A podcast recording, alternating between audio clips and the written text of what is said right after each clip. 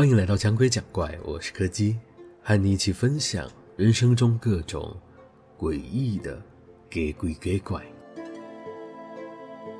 今天要讲的是一个和祠堂有关的故事。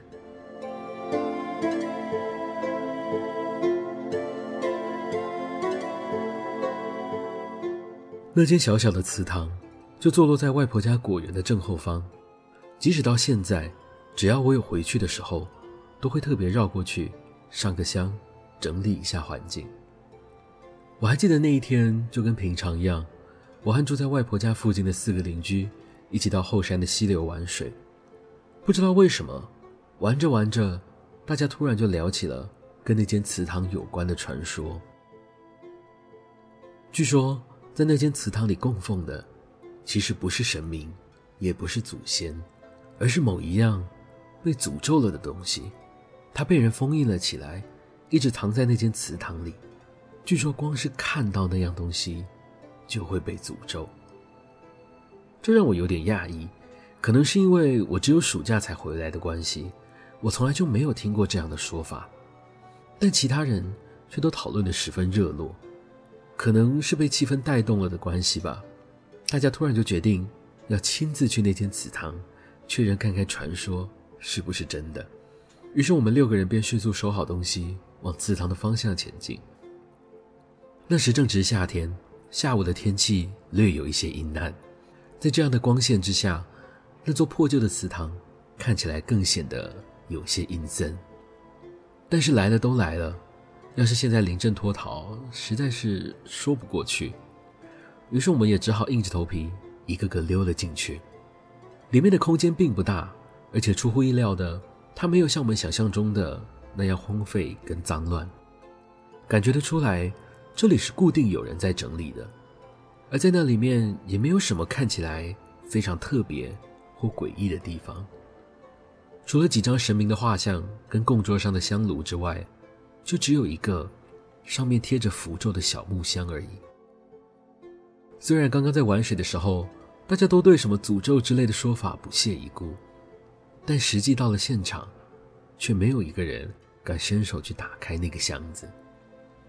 后来我们一行人就在这种不干不脆的胆小氛围中解散，各自回家去了。但是当天晚上，我就梦到了那个箱子。我梦到自己从供桌上拿起了那个箱子，接着它就在我眼前自己缓缓地打开，里面只有一片深沉的黑暗。和一双在黑暗中看着我的眼睛，我听到我的身后传来了某种诡异的尖叫声，但我始终无法动弹，只能一直维持着一样的姿势。当那个盒子自己关上的瞬间，我也从梦里醒了过来。在我被吓醒之后，我就立刻跑去找外公求助，老老实实的把昨天做的所有事情全都告诉了他，问他我是不是因为偷溜进去。而被那个东西给诅咒了。和我原本预期的不一样，外公并没有因此而生气，他只是跟平常一样，非常温柔的安抚我，然后带着我再次来到了那个祠堂，跟我说：“把那个箱子打开看看。”虽然我的心里还是有点害怕，但是因为有外公陪着的关系，所以我还是乖乖的照着做了。和我在梦里想象的不一样。在那个箱子里面，只放了几样杂物，像是发夹、手帕和一些小玩具之类的。外公说，这间祠堂已经在这里很久了。早期的年代，生活环境不好，小孩很不容易养大，有些年纪还太小，就因为疾病或是意外过世。他们的家人就会留下一些他的个人物品在这间祠堂里面。希望他们可以保护其他的兄弟姐妹平安长大，只是随着时代过去，还记得这些的人也少了。他们其实没有恶意，只是帮忙把那些从河里跟上来的东西清除掉而已。